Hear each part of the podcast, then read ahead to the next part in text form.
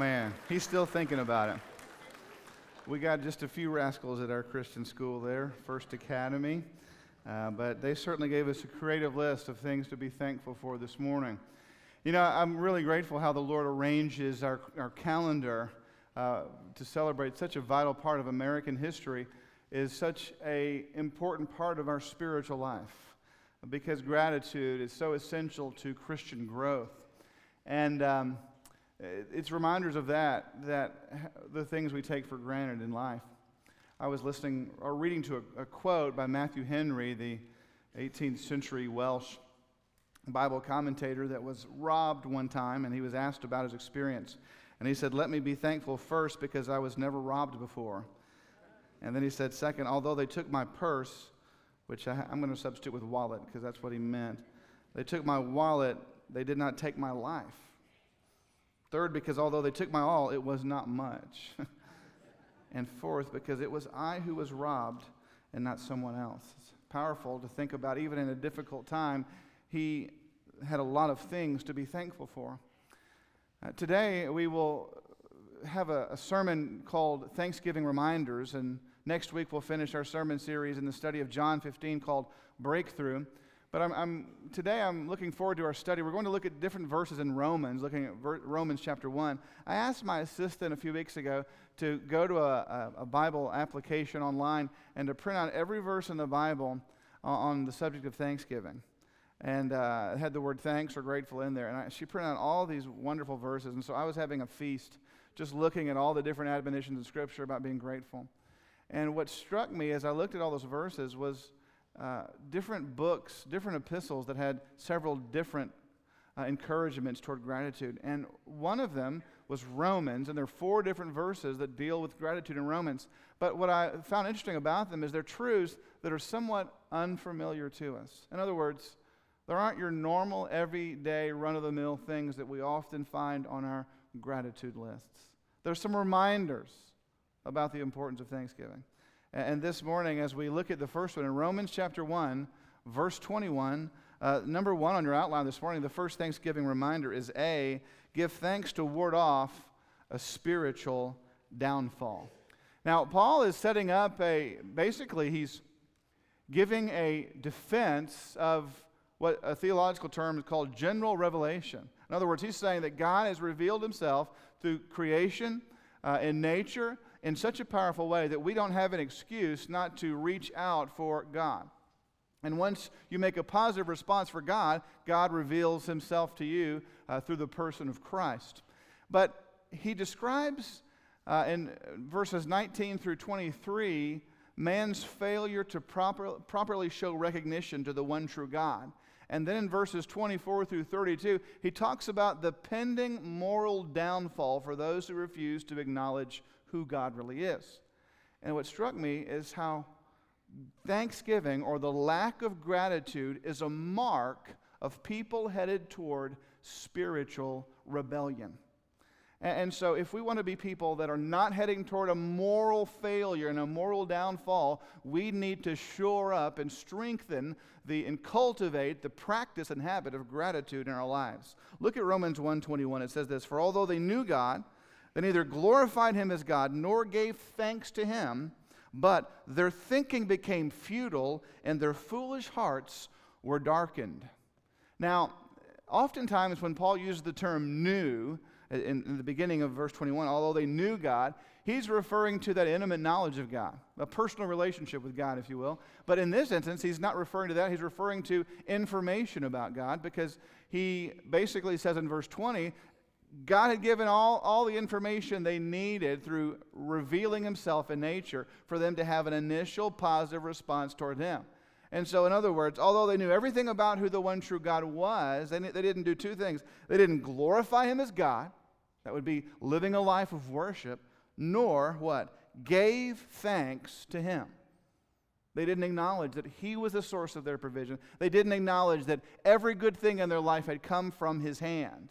Instead, they accredit it to themselves or to idols. And so the result was twofold. Two things happened when they refused to give thanksgiving to God. First of all, their thinking became futile.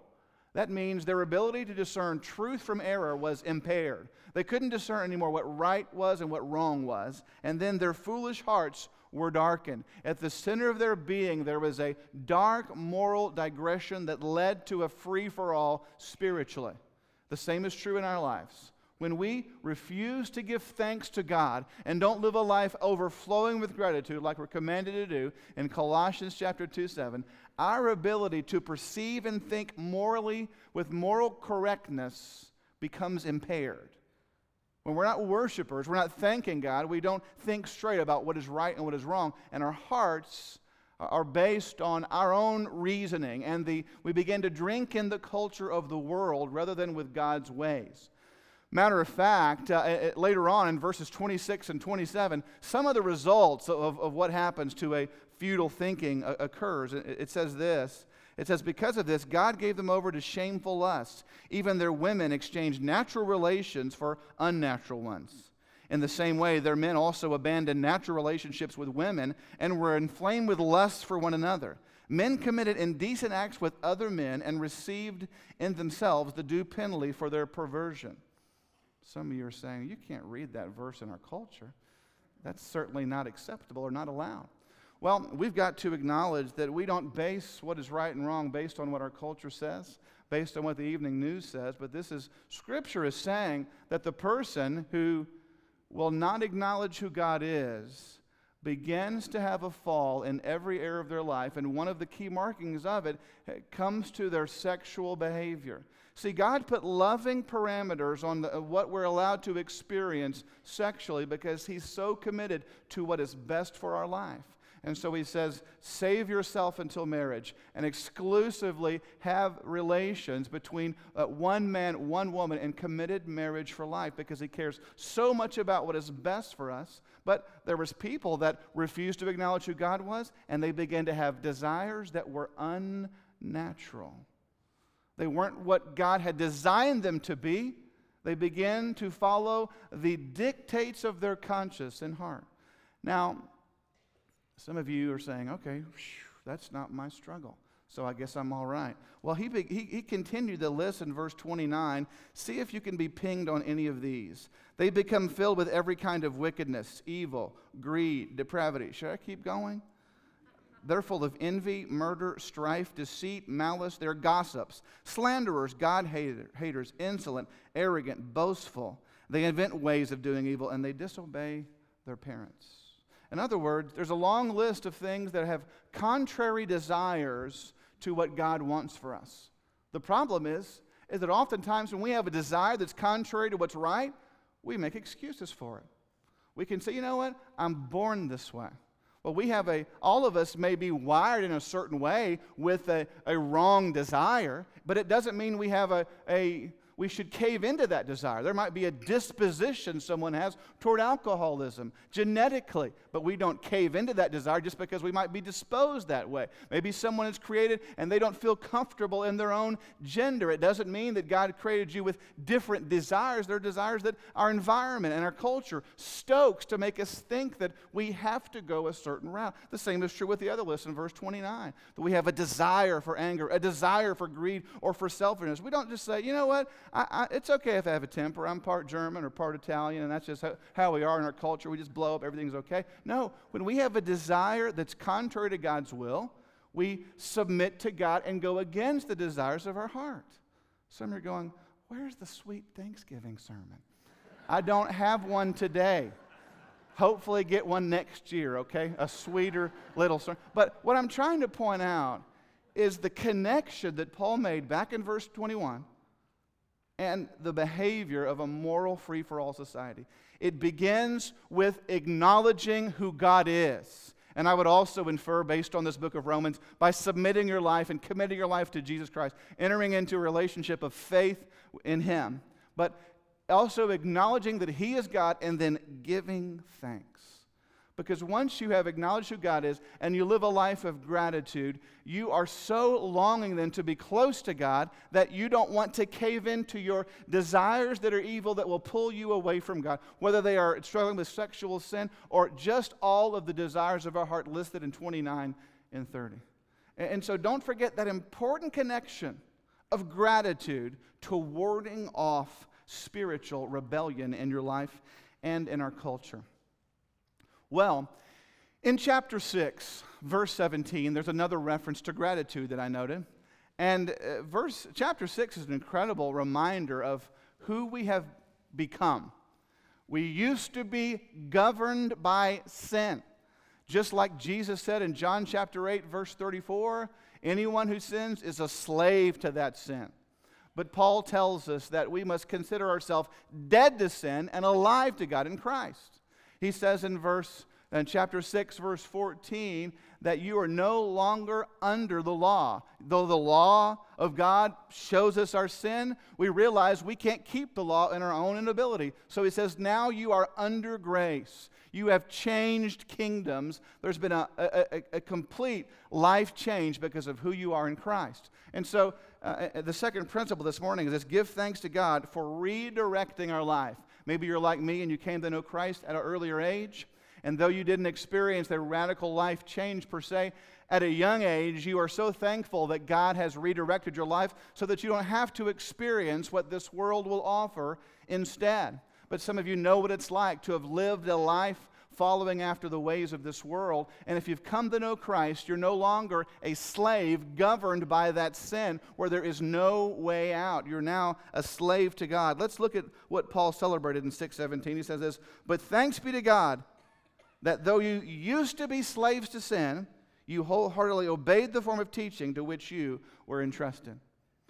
In other words, part of what we must do as believers is thank God for who we are not anymore because of His grace. There's a beautiful song that Brandon Heath, a Christian singer, sings called I'm Not Who I was. And it celebrates the life change that Christ has given us. You know, Paul's writing to a culture that definitely understood slavery. It's noted by historians that about one third of the Roman culture in the first century were slaves. There were so many slaves that slave owners got together to make sure that they didn't dress their slaves in common uh, slave attire when they went into town because they didn't want the slaves to begin looking around and see how strong their number was. Also, it was possible that you could, in this culture, be, your freedom could be bought by someone else. And so there were many that had were former slaves that were now members of the church. And so the church that he's writing this letter to and, and encouraging spiritual growth, they understood firsthand what slavery was. And as awful a system as that certainly was, it really gives a beautiful image of what life is like outside of Christ. We're in bondage. And there is no way out. Some of you who came to know Christ later in life know that you may have tried with a muster a bunch of willpower to have life change, but there was no way out until someone came and bought your freedom. Jesus Christ was the perfect, sinless Son of God and the purchase for the payment for your sin problem. And now the penalty for sin has been paid, and the power, the domination of sin has been broken, and we are as free as we believe ourselves to be in Christ from that reign, from that yoke of slavery. I fear that we don't often thank God for who we are in Christ and who we are not anymore. I was speaking not long ago with a gentleman that had graduated from our men's care center and had uh, found freedom in Christ and had come to uh, be free from alcohol and walking with the Lord. And he came and asked for prayer because while he'd struggled with alcoholism for some 30 years, he'd also been married all during that time.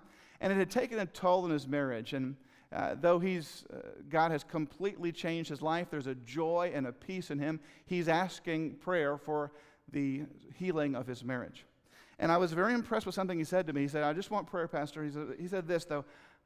I'm not concerned whether or not God has the power or the ability to do this because I know that He can. Because I have seen the amazing change He's done in my life. I'm convinced that God has the power to redirect and change my wife's heart and life as well. And it was because of that conviction he had tasted what it's like to not know God, to be a slave of sin. And he'd seen such a powerful life change in his life. He was filled with gratitude for, but also he was filled with faith that God could change the life of another. When is the last time you thanked God that you're no longer governed by your sinful nature, that in Christ you've become a slave to righteousness? Well, Paul also is quite filled with candor and openness to us because he, he never gives the impression that once you walk down that aisle, so to speak, once you pray and invite Christ in your life, you can live, start that moment living a problem free life. No, he opens up to us in verses 14 through 25 of Romans 7 to describe some of the struggle and the tension in the Christian life. He says, When I want to do good, evil is right there with me. I have the law of God in my heart, but as soon as I begin making progress within me, this strong, powerful desire, there is a continual battle. We appreciate his honesty because we feel some of that same tension. In our journey toward spiritual maturity, there are many bumps along the way. And Paul describes a tone in verse 24 that could sound somewhat like despair, but maybe it's more like a, a sense of utter helplessness placing his hope in, his, in, the, in the right object. But verse 24, he says, What a wretched man I am! Who will rescue me from this body of death? In other words, that this body of death was a re- reference to the sin that he so constantly struggles with. By the way, I, I, I, might encourage you with this analogy that I read one time. It's, it's a legend to illustrate a point. There was a man walking through the woods, and uh, he saw a huge barn. And he walked inside the barn, and it was filled with seeds. And he asked whose barn this was, and some of the helpers said, This barn belongs to Satan. And all of the seeds you see are seeds that he sows into human hearts. He looked at seeds of lust and seeds of pride and seeds of greed. But he, he saw a huge pile of seeds of a, another kind, and, he, and the man asked some of Satan's helpers, What are these seeds? He says, Oh, well, that's the largest amount. Those are seeds of discouragement. And he said, Why are there more of those? And he said, Because they can bloom and grow almost anywhere. And the man said, Anywhere? He said, Yes, there's only one place we have found that we can't seem to grow seeds of discouragement. He said, And that is in the heart of a grateful man or woman. It's true that when we get discouraged, it pushes gratitude out of the way. We begin to focus on our mountain instead of the mountain mover. We begin to focus on our problems instead of the person of God, and discouragement comes in and sets an awful tone and, and, and trajectory of our life. But, and so Paul may have sounded discouraged, but the Lord, who is the lifter of our heads, lifted up his head and gave us hope in verse 25 when he belts out gratitude and simply says this Thanks be to God through Jesus Christ our Lord. He answers his own question Who's going to save me from this discouragement? Who's going to save me amidst this tension? He says, Thank you, God. Thanks be to God, because it is squarely and only in Jesus Christ. My helplessness pushes me toward freedom in Christ. You see, it's not enough to have a right diagnosis. It's not enough for us to admit, yep, I'm a sinner, I struggle with sin. It's not enough, enough for us to realize that we have a problem. We've got to realize the source and only help in our, in our journey is Christ Himself. And so, a third principle is we must give thanks for freedom in Christ. And so, as He's asking who'll save me from this wretchedness, He doesn't talk Himself out. He doesn't try to say, you know, I'm really not wretched anymore. He acknowledges that He is wretched but there is one that gives him the liberty that he needs, and that's only Jesus Christ. I would also acknowledge that he's probably talking about thanking God for current freedom that we can have. Jesus told us, then you will know the truth. This is John 8 32. Then you'll know the truth, and the truth will set you free. We're free in this life when we walk in truth. When we believe the truth about who God is, believe who we are in Him, we are free as we believe ourselves to be and appropriate truth in our life. There's freedom. But he also seems to be celebrating maybe what might what could be a ultimate triumphant sense of freedom. I wouldn't be surprised if there's a little bit of 1 Corinthians 15 in his mind when he one day celebrates that we will be delivered from this body of death. And maybe in Revelation 21, where there's going to be no more crying or tears or pain. There's a hope that we have in the future that while we're experiencing growth and freedom in Christ right now, there's ultimate liberty awaiting for us in Christ. When the struggle with sin will be eternally over, and we'll be clothed in the righteousness of God, and we'll be praising His name forever, we have so much to be grateful for. And in the midst of our struggle with this body of death that we're walking around in, there's hope for freedom right now through Jesus Christ alone. And there's a triumphant note for the future that we're ultimately li- liberated by Him. Now, there's one more gratitude reminder in the book of Romans, and it's somewhat of a complicated ecclesiastical church situation. It's in Romans chapter 14. Paul begins that chapter by encouraging them to accept him whose faith is weak and not to pass judgment on disputable matters.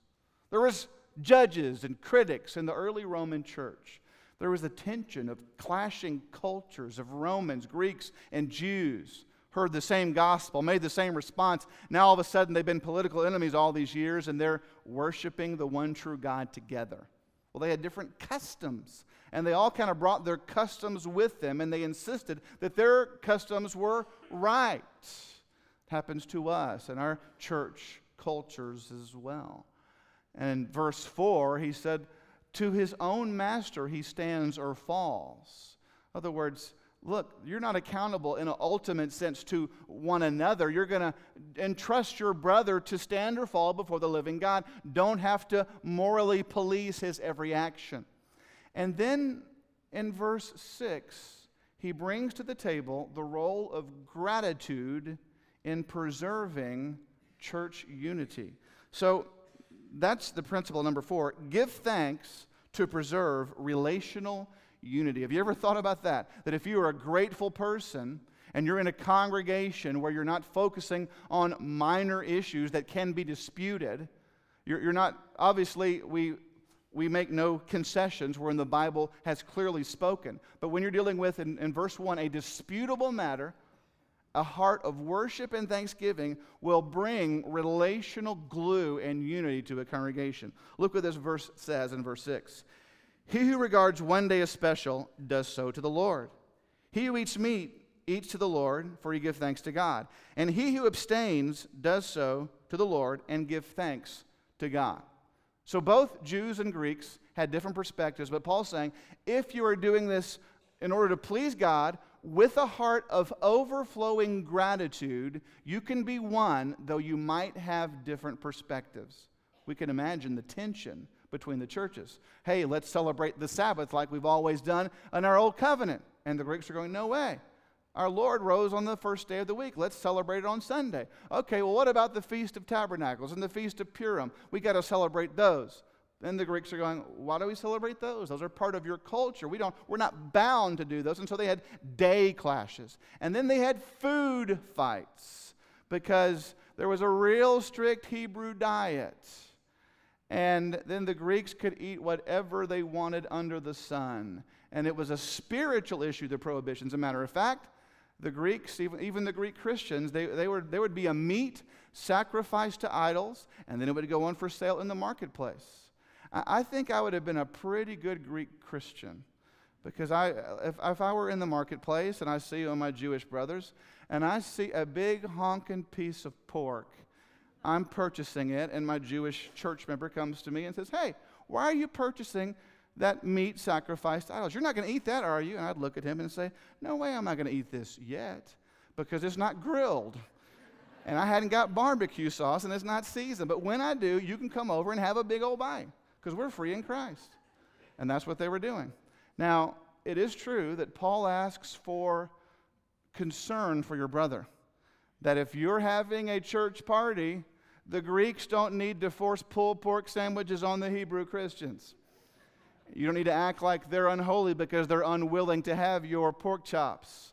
And you don't need to act, uh, the, the Hebrew Christians don't need to condemn and look down on them because they're eating this unholy, defiled meat. Paul gave a principle in First, uh, in 1 Timothy 4 4 that everything is consecrated by thanksgiving.